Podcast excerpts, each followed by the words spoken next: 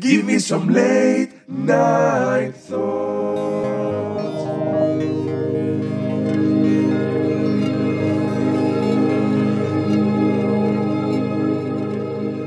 Καλησπέρα στα ανήσυχα μυαλά που μας ακούνε. Είμαι ο Τάσος Θεοφυλάτος και αυτό είναι το Late Night Thoughts ή αλλιώς το podcast των μεταμεσονύχτιων σκέψεων. Μην ξεχάσετε να ακολουθήσετε τη σελίδα μου στο Instagram, late.night.thoughts.podcast, να μου στείλετε τα μηνύματά σας, να μου δώσετε feedback για αυτά που έχετε ήδη ακούσει, είτε θα θέλατε να σχολιάσω εδώ μαζί σας το podcast.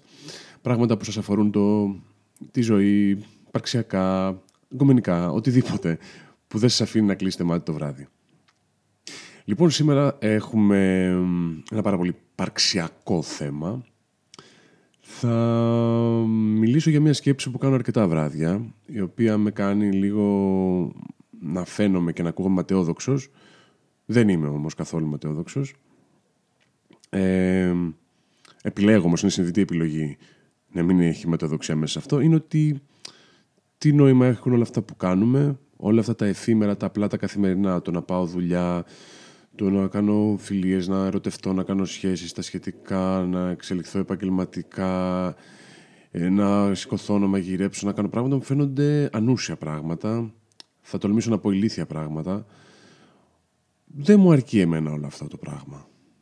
Δηλαδή δεν μπορώ να βρω τη χαρά, την απόλυτη χαρά, γιατί με ικανοποιεί ρε παιδί μου σε μεγάλο βαθμό κάνοντας αυτά τα πράγματα, λίμον άνθρωπος είμαι, αλλά πιστεύω ότι δεν μου φτάνουν αυτά. Δηλαδή αρνούμε να πιστέψω για οποιοδήποτε λόγο έχουμε έρθει και έχουμε γεννηθεί σε αυτόν τον κόσμο. Να έχουμε έρθει απλά για να επιβιώνουμε. Ή όπως έχουμε καταντήσει να συμβαίνει πλέον στην κοινωνία του 2022. Ε, ζούμε για να επιβιώνουμε, σκέτο. Δηλαδή από εκεί που ήμασταν ε, στην παλαιολιθική εποχή, που όντως αυτός ήταν ο μόνος σκοπός, γιατί δεν είχαμε άλλα μέσα, δεν γνωρίζαμε κάτι παραπάνω, δεν γνωρίζαμε τίποτα σχεδόν. Βλέπαμε κεραυνό και νομίζαμε ότι είναι κάποια μαγικό θεϊκή κατάσταση που μας τιμωρεί το οτιδήποτε. Οκ, okay, και να το καταλάβω. Τώρα όμως γιατί να το κάνουμε αυτό; Δηλαδή αρνούμε να πιστέψω ότι μόνο αυτό είναι η ζωή μας. Να βρεις να κάνεις μια δουλειά, να είσαι καλός σε αυτή, να ερωτευτείς, να κάνεις απογόνους και πάει λέγοντας και μπλα μπλα μπλα μπλα μπλα μπλα. Εγώ δεν μου φτάνει αυτό. Κοιτάω τον ένα στο ουρανό τα βράδια και είναι τόσο μεγάλο το σύμπαν, τόσα τρεις εκατομμύρια και, και λίγα λέω. Αστέρια, γαλαξίες, μήνυ γαλαξιών, είναι τόσο τεράστια η ύπαρξή μας ολόκληρη που αποκλείεται αποκλείεται να είναι μόνο αυτό το μικρό πράγμα που ζούμε καθημερινά. Δεν μου αρκεί, θέλω, δεν ξέρω, ίσως είναι αυτή η ανάγκη για αίσθηση της μοναδικότητας που έχει κάθε άνθρωπος μέσα του και εγώ θέλω να την εκφράσω έτσι, ότι θέλω να δω ότι υπάρχει πέρα από αυτό. Θέλω να πιστεύω πως ε, μετά το θάνατο δεν τελειώνουν τα πράγματα, αν και όλες οι ενδείξεις αυτό δείχνουν, ότι απλά ανακυκλωνόμαστε και γινόμαστε χώμα, μας τα σκουλικά και πάει λέγοντας και ανακύκλωση της ζωής και μπλα μπλα μπλα μπλα μπλα μπλα μπλα. Ναι, ε, προς τα εκεί πάει η κατάσταση. Απ' την άλλη, χαίρομαι για το δώρο της ζωής που μας έχει δοθεί, που μου έχει δοθεί δηλαδή, γιατί εγώ αισθάνομαι την αίσθηση του εγώ, εγώ βιώνω αυτή τη ζωή αυτή τη στιγμή. Ε, αλλά απ' την άλλη, θέλω να πάω παραπέρα από αυτό. Δεν, δεν, δεν, δεν, δεν ξέρω. Πολλές φορές απογοητεύομαι τα βράδια και λέω: Δεν με νοιάζει. Δεν με νοιάζει τι θα πει εκείνος, δεν με νοιάζει τι θα πει ο άλλος. Ταυτόχρονα ξυπνάω το επόμενο πρωί και όχι απλά με νοιάζει τι θα πει ο άλλος, όχι απλά με νοιάζουν όλα αυτά τα πράγματα. Γίνεται όλος μου ο κόσμος και βάζω όρια στον εαυτό μου και φτάνω μόνο μερικά εκατοστά έξω από το σώμα μου. Δηλαδή δεν πάω παραπέρα και αυτό με θλίβει. Που πέφτω σε αυτή τη λούμπα εγώ, μόνος μου πέφτω σε αυτή τη λούμπα. Εγώ με βάζω εκεί μέσα. Και έχω δει και πολύ κόσμο να εγκλωβίζεται σε τέτοιες καταστάσεις που οριοθετεί τον εαυτό του. Καταπιέζει τις βασικές του ανάγκες, καταπιέζει το είναι του. Δεν χρειάζεται. Θέλω να βγω έξω και να, να δω πού μπορεί να φτάσει η ανθρώπινη ύπαρξη, πού μπορεί να φτάσει η ανθρώπινη συμπεριφορά, πού μπορεί να φτάσουν όλα αυτά τα πράγματα.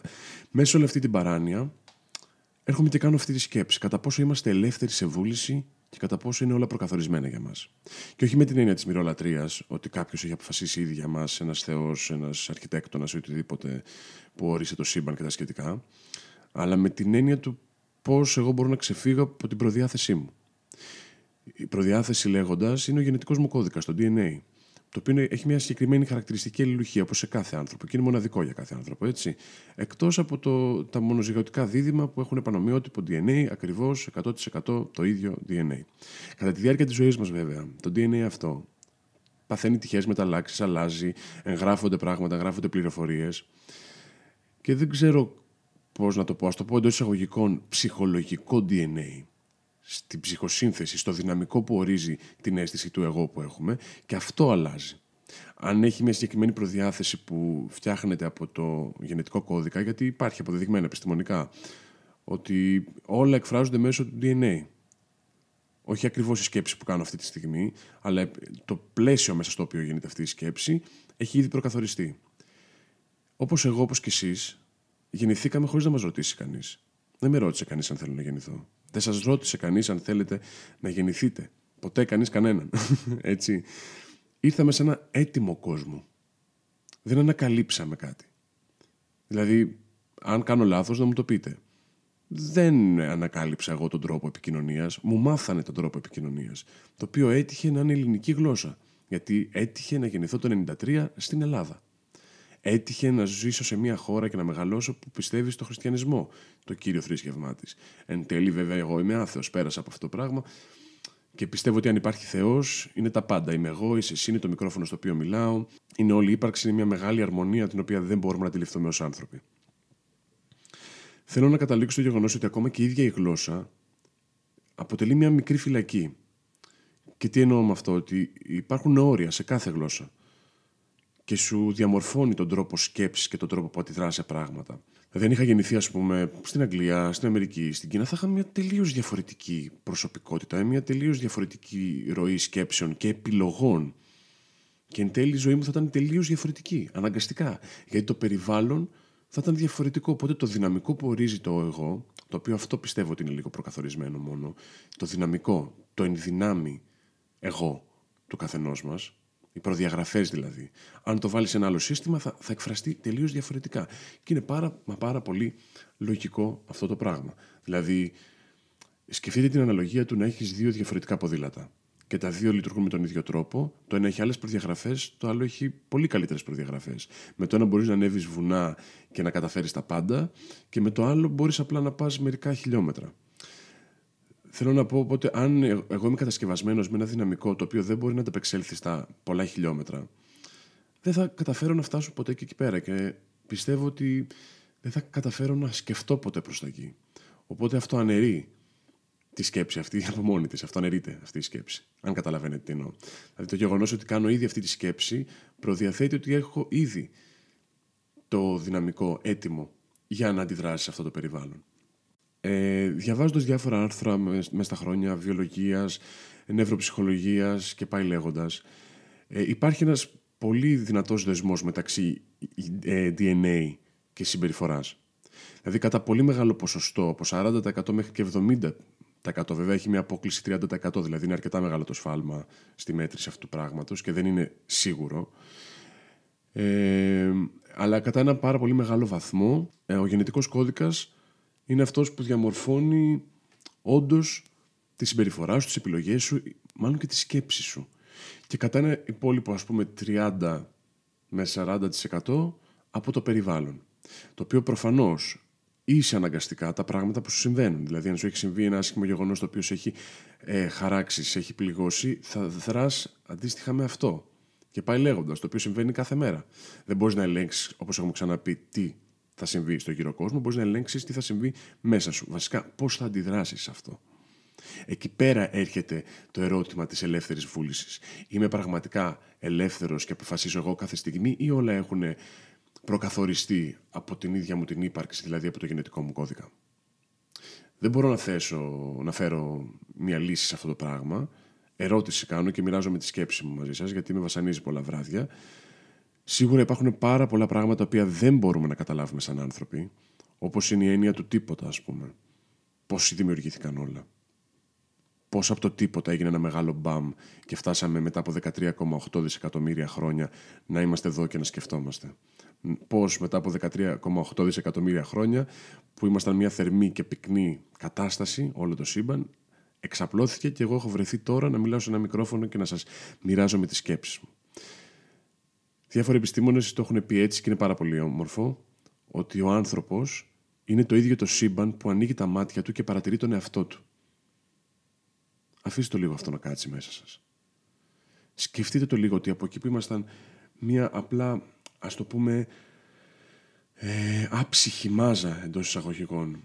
Γιατί ήμασταν, δεν ξέρω τι είναι αυτό που ορίζει ψυχή, προκύπτει από την ύλη σίγουρα. Η ύλη δημιουργεί τις άλλες σκέψεις, η ύλη δημιουργεί αυτό που λέμε ψυχή. Σίγουρα κάτι είναι εκεί εφόσον αυτή τη στιγμή εγώ σκέφτομαι, σκέφτομαι άρα υπάρχω όπως προείπαμε. Πώς από το τίποτα δημιουργείται όλο αυτό το πράγμα. Και αν κάνουμε μια θεωρητική πορεία τώρα, ελάτε να την κάνουμε μαζί λίγο. Αν πούμε ότι βρήκαμε τον τρόπο να βάλουμε μένα και ένα άλλο άτομο και να αρχίσουμε να, να ανταλλάσσουμε ένας στον άλλον ένα κύτταρο τη φορά. Ένα κύτταρο του δίνω, ένα κύτταρο μου δίνει. Και αυτό συμβαίνει συνέχεια συνέχεια. Σε ποιο σημείο σταματάω να είμαι εγώ; Και αυτός να είναι αυτός. Θα παραμείνουμε τα εγώ μας σε διαφορετικά σώματα με άλλα κύτταρα; Ποια είναι αυτά τα κύτταρα μέσα μας; Ή ποιο όργανο που ορίζει το εγώ; Είναι ο εγκέφαλος όντως; Αυτό εκεί πέρα συμβαίνει όλη αυτή η κατάσταση; Ναι, μάλλον εκεί συμβαίνει όλη αυτή η κατάσταση. Δηλαδή, άμα αφαιρέσω τον εγκέφαλο, όλο το υπόλοιπο είναι απλά μια μηχανή. Μπορώ δηλαδή να πάρω τον εγκέφαλο και να τον τοποθετήσω μέσα σε ένα ειδικά διαμορφωμένο χώρο, σε ένα, σε ένα εργαστήριο και να βιώνω την πραγματικότητα, σε ένα αντίστοιχο μάτριξ ας πούμε; Η επιστήμη κατά πάσα πιθανότητα λέει πώς μπορούμε να κάνουμε, γιατί άμα με τη χρήση ηλεκτρισμού, με διάφορα ηλεκτρόδια στον εγκέφαλο, ενεργοποίησης διάφορες περιοχές, μπορείς να προκαλέσεις το αντίστοιχο ερέθισμα στον εγκέφαλο και να δω, νιώσω, ακούσω, σκεφτώ πράγματα ή με τη χρήση χαπιών. Είμαστε βιοχημία μέσα μας αυτή τη στιγμή. Συμβαίνουν άπειρες διαδικασίες. Εγώ αυτό που βλέπω τελείως σαν εξωτερικός παρατηρητής και όσο έχω ασχοληθεί, ασχοληθεί με την επιστήμη, όχι πάρα πολύ, ενώ δεν έχω εντρυφήσει, δεν έχω κάνει επιτυχία, δεν έχω μεταπτυχιακά, αλλά είμαι ένας λάτρης, είμαι εραστής αυτής της ε, της επιστήμης γενικότερα, κυρίως της φυσικής και της βιολογίας, παρατηρώ ότι η μόνη μας λειτουργία από το μικρό κύτταρο, το ένα, το μοναδικό κυταράκι μας, μέχρι και το μεγάλο κύτταρο που είμαστε εμείς, είναι ένα πράγμα. Να πάει την πληροφορία του παρακάτω. Θα κάνει ό,τι χρειαστεί αυτό το κύτταρο για να αντιγράψει το DNA του την πληροφορία του παρακάτω. Δηλαδή, μπορεί το ίδιο κύτταρο να μην ζήσει, αλλά θα ζήσει μέσα από το επόμενο κύτταρο, μεταφέροντας την πληροφορία. Σκεφτείτε το σαν αναλογία ότι και εμείς οι άνθρωποι, ό,τι κάνουμε, έχει να κάνει με το να αναπαράγουμε κάτι. Να αφήσουμε κάτι πίσω σε αυτό το κόσμο. Κάτι ώστε να εξασφαλίσουμε την αθανασία. Την αθανασία με την ευρύτερη έννοια, όχι τη βιολογική αθανασία. Αυτό το έχουμε πάρει σαν γεγονός. Και ο θάνατος είναι γεγονός. Δεν μπορείς να το ανατρέψεις. Δεν μπορείς να το. μέχρι τώρα τουλάχιστον. Δεν ξέρω αν σε μερικές δεκαετίες ή εκατοντάδες χρόνια γίνουμε βιονικοί άνθρωποι και ε, είμαστε ένα μισό μέρος μηχανή, μισό μέρος αυτό που είμαστε τώρα, βιολογία, και ζούμε για πάντα εν τέλει και διατηρήσουμε αυτή την κατάσταση. Και δεν ξέρω κατά πόσο έχει νόημα αυτό το πράγμα. Δηλαδή, φαντάζεσαι να ζεις για πάντα. Οκ, okay, φαντάζεται γαμάτο. Φαντάζεται αυτό το πράγμα πάρα πολύ όμορφο. Αλλά εγώ πιστεύω είναι λίγο τιμωρία. Δηλαδή, πόσα χρόνια θα αντέξεις να ζεις; Να μου πεις, έχει υπάρξει άνθρωπος που έχει πει: Θέλω να πεθάνω τώρα, αν δεν έχει κάποια σοβαρή ψυχική ασθένεια ή ε, το έχει συμβεί κάτι τόσο τρομερό ώστε να φτάσει στο σημείο να θέλει να χάσει τη ζωή του και να σταματήσει αυτή την κατάσταση. Ένας εντός εισαγωγικών, πολλών εισαγωγικών, νορμάλ ε, ψυχικά άνθρωπος δεν θέλει να τερματίσει τη ζωή του. Το ένστικτο της επιβίωσης είναι τόσο δυνατό μέσα μας, το οποίο μας ε, αποτρέπει από αυτό το πράγμα. Δηλαδή και σωματικά το σώμα μας έχει μνήμη. Και πολλές φορές είναι και έχουμε αντιδράσεις τι οποίες δεν αντιλαμβανόμαστε ότι τις κάνουμε. Δηλαδή δεν είναι κατά πόσο είναι συνειδητό, κατά πόσο παίζει ρόλο η ελεύθερη βούληση όταν το σώμα θυμάται. Άρα το σώμα έχει τη δική του μνήμη ξέχωρα από εμάς. Είναι όλες αυτές οι ερωτήσεις που πραγματικά δεν μπορούν να απαντηθούν έτσι απλά. Είναι, θα πάρουν λίγο από φιλοσοφία, θα πάρουν λίγο από επιστήμη, θα πάρουν λίγο από εμπειρία, θα πάρουν από πολλά και μπορείς να βγάλεις μόνο γενικά συμπεράσματα και βλέποντας και κάνοντας και πάει λέγοντας. Εγώ θέλω να πιστεύω, όπως είπα στη, στο μεταθάνατον, όχι ότι πάμε στον παράδεισο και στην κόλαση, καθόλου βαριέμαι χτες. Βαριέμαι πάρα πολύ με αυτά. Με την έννοια ότι δεν μπορεί το, το υλικό αυτό πράγμα που είναι το σώμα απλά να σαπίζει και όλο η αίσθηση του εγώ μου ποια είναι. Πρέπει κάπως να αυτή η συνείδηση από κάπου να προέρχεται ή κάπως να εμφυσίεται. Δεν ξέρω αν όντως υπάρχει κάτι σαν οντότητα Θεός που μας δίνει αυτή την πνοή. Δηλαδή, αν πάρουμε τη θεωρία των πολλών ζώων, της μετενσάρκωσης δηλαδή, που είναι μια πάρα πολύ όμορφη σαν storytelling, παιδί μου. Πολύ ωραίο να το σκέφτεσαι. Σου δίνει και χαρά ότι θα ξανάρθεις στη ζωή. Θα ξανανιώθεις εγώ. Εγώ αυτό είναι το, το μεγαλύτερο, ο μεγαλύτερος μου φόβος. Θα ξαναέχω την αίσθηση του εγώ που έχω τώρα. Δηλαδή της επίγνωσης ότι ζω. Γιατί η συνείδηση αυτό είναι, να είμαι aware που λένε και οι φίλοι μου οι Άγγλοι να, είμαι, να έχω την επίγνωση ότι είμαι συνειδητός. Ότι αυτή τη στιγμή σκέφτομαι, άρα υπάρχω στην, εν ολίγης. Αναμφισβήτητα είμαστε σαν άνθρωποι μια μεταβλητή κατάσταση. Δεν είμαστε σίγουρα κάτι σταθερό, μασίφ πράγμα, το οποίο είναι αυτό και δεν είναι άλλο. Μπορούμε να αλλάξουμε, έχουμε τις δυνατότητες να αλλάξουμε, είναι στο χέρι μας να αλλάξουμε.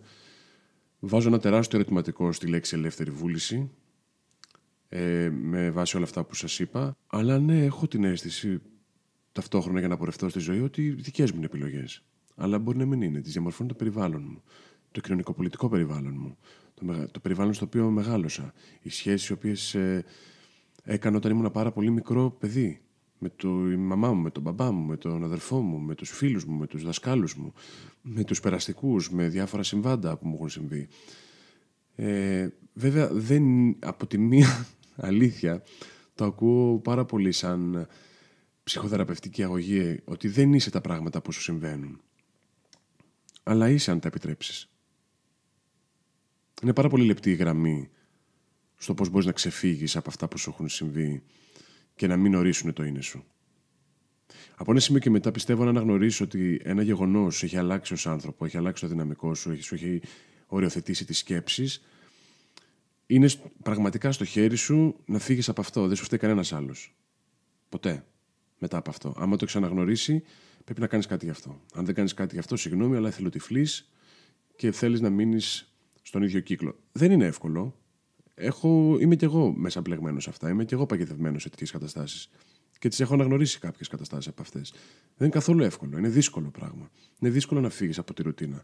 Δηλαδή, εγώ παρατηρώ ως ανθρώπινο όν που ζει αυτή τη στιγμή και αναπνέει, ότι η ευκολία μας είναι να μην αλλάζει, να μην βγαίνεις από το comfort zone, να μην βγαίνεις από την εμβέλεια που έχεις μάθει, από τη ζωή που ξέρεις, από τα πράγματα που γνωρίζεις. Να μένεις στα γνωστά πράγματα, ακόμη και α είναι, ε, ας είναι πόδινα, ρε παιδί μου. Σου προκαλούν πόνο. Τα προτιμάς γιατί γνωρίζεις τουλάχιστον τον πόνο. Δεν ρισκάρεις. Δεν, ε, δεν πρόκειται να σου έρθει κάτι μεγαλύτερο. Και αυτό σε, σου δίνει μια ψεύτικη αίσθηση ασφάλειας. Αλλά αυτό ακριβώς είναι ψεύτικη αίσθηση ασφάλειας. Ότι έχεις τον έλεγχο. Το οποίο προκύπτει για μένα από το ένστικτο της επιβίωσης. ώστε να διαφυλάξει το γενετικό μου κώδικα και να πάει παρακάτω. Που εκφράζεται ψυχικά αυτό το, το πράγμα.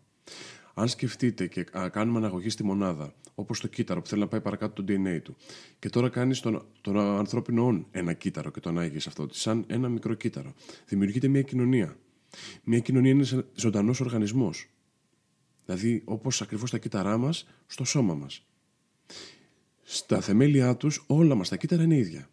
Δηλαδή, έχουν τα μυτοχόνδριά τους, που είναι το εργοστάσιο παραγωγής ενέργειας. Ωραία.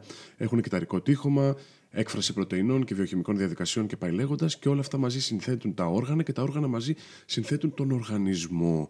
Έτσι μπορούμε να φτιάξουμε κι εμείς ένα κοινωνικό οργανισμό. Που το κάνουμε; Πρακτικά, είμαστε ενεργά μέλη μιας κοινωνίας. Πώς ξαφνικά μονάδες, όταν ενωθούν όλες μαζί, γίνονται κάτι άλλο. Έχετε ακούσει ποτέ μια χοροδία, σίγουρα, είτε στο σχολείο είτε οπουδήποτε. Ένας ακροατής απ' έξω ακούει μία φωνή. Δεν ακούει πολλές φωνές. Δεν ακούς να ξεχωρίζουν φωνές. Δεν ακούς μικρά σόλο. Ειδικά άμα είναι μια καλά εκπαιδευμένη χοροδία. Τι θέλω να πω με αυτό; Πάλι, αναγωγή στη μονάδα. Μία μονάδα φωνής μαζί με μία άλλη δημιουργούν μία νέα φωνή. Και δεν ακούς ξεχωριστά τις δύο φωνές. Ακούς μία. Δηλαδή είναι σαν δύο όργανα, ήρθαν μαζί και φτιάχνουν ένα τρίτο όργανο. Εγώ κάνω και τη συσχέτιση λίγο με τα μαθηματικά. Με λίγες γνώσεις μαθηματικών να έχετε ακόμα από το σχολείο. Όταν έχεις τα εξωτερικά διανύσματα.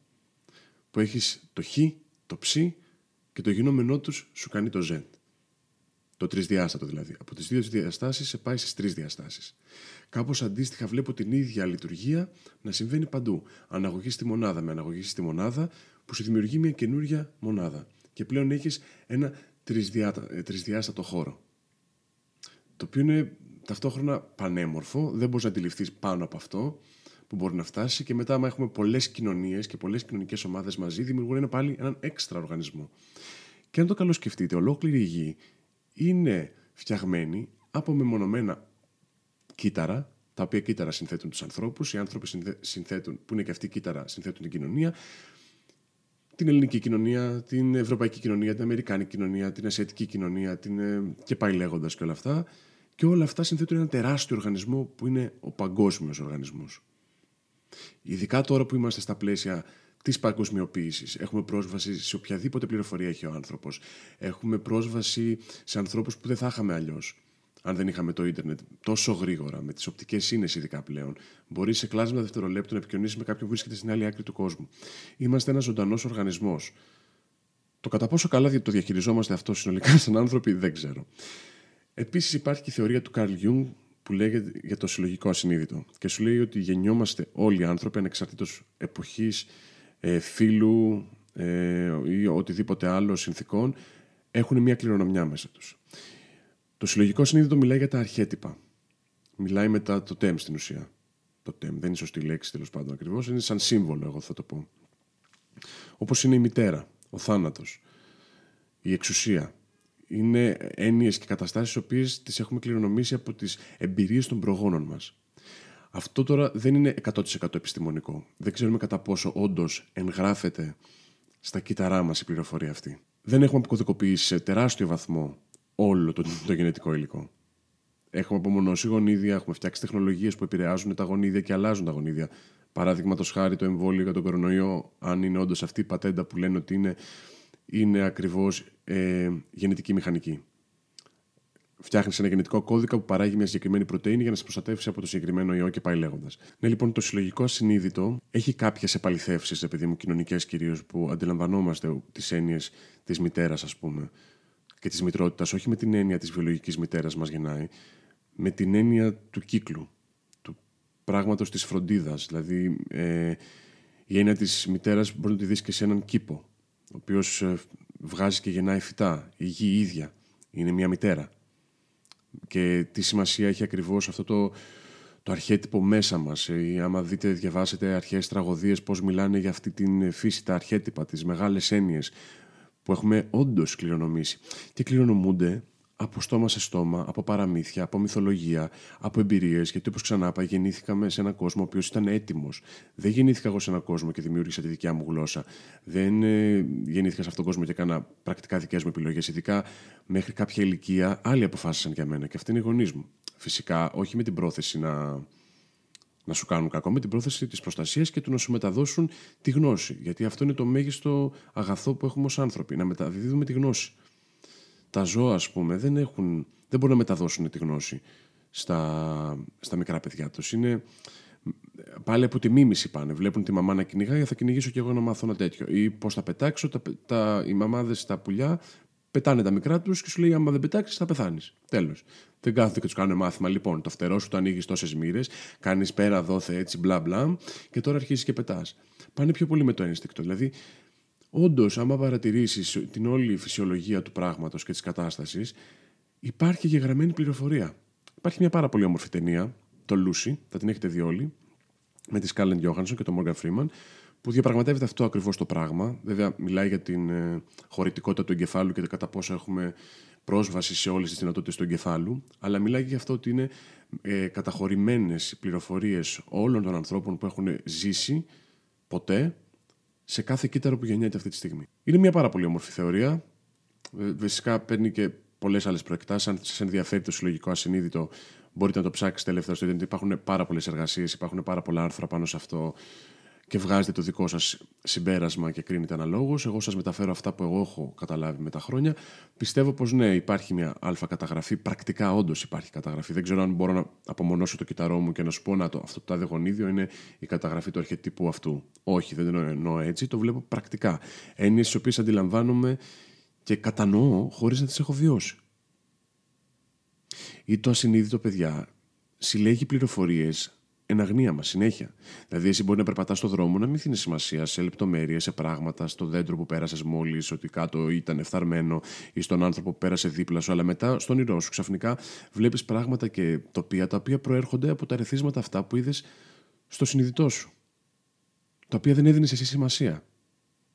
Είναι πάρα πολύ περίπλοκα αυτά και εμπλέκουν πάρα πολλά πεδία γνώσεων. Πάντως, σίγουρα, εγώ θέλω να κλείσω λέγοντας ότι όλο αυτό που ζούμε μου φαίνεται πάρα πολύ εφήμερο και μικρό για να είναι μόνο αυτό.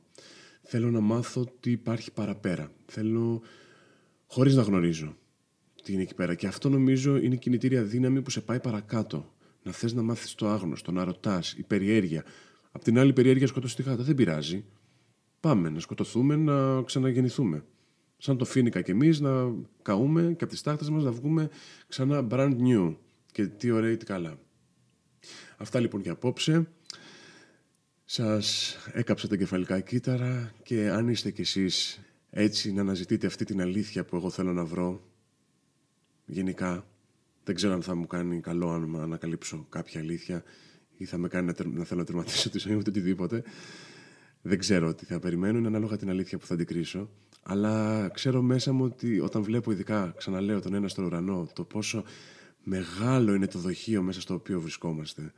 Και εμείς είμαστε τόσο μικροί και συνάμα τόσο μεγάλοι. Αυτός ο κόσμος, ο μικρός, ο μέγας. Ε, ωραίο τσιτάτο. Ε, δεν ξέρω, ναι. Και θέλω να κάνω περισσότερες τέτοιες συζητήσεις με ανθρώπους. Να ανοίγουμε τις ψυχές μας, να λέμε πράγματα τεράστια, να αναρωτιόμαστε, να ψάχνουμε τη λύση μαζί, χωρίς να ξέρουμε. Κανείς δεν ξέρει, παιδιά. Κανένας δεν ξέρει. Τίποτα δεν ξέρουμε. Τίποτα απολύτως δεν ξέρουμε. Αλήθεια. Το λέω με μεγάλη ανακούφιση και αγαλίαση. Δεν ξέρουμε τίποτα. Και αυτό είναι όμορφο. Αν ξέραμε τα πάντα, να πεθαίναμε τώρα αυτή τη στιγμή. Είναι πάρα πολύ μαγικό ταξίδι αυτό που ανοίγεται μπροστά μας. Είμαι λοιπόν ο Τάσος Θεοφυλάτος, αυτό ήταν το Late Night Thoughts ή αλλιώς το podcast των μεταμεσονύχτιων σκέψεων και αυτή ήταν η υπαξιακή κρίση αυτής της βραδιάς. Ελπίζω να είστε καλά, sleep tight, don't let the bed bugs bite και à la prochaine που λένε οι φίλοι μας οι Γάλλοι. Θα τη βρω, θα τη βρω. Την αλήθεια που ζητώ. Μικρός πρίγκιπας εγώ με τα αστέρια για δίγω θα τη βρω, θα τη βρω. Την αλήθεια που ζητώ. Μικρός πρίγκιπας εγώ με αστέρια για δίγω θα τη βρω. Θα τη βρω. Την αλήθεια που ζητώ. Μικρός πρίγκιπας εγώ. Με την απόχη και τα αστέρια για οδηγό. Θα τη βρω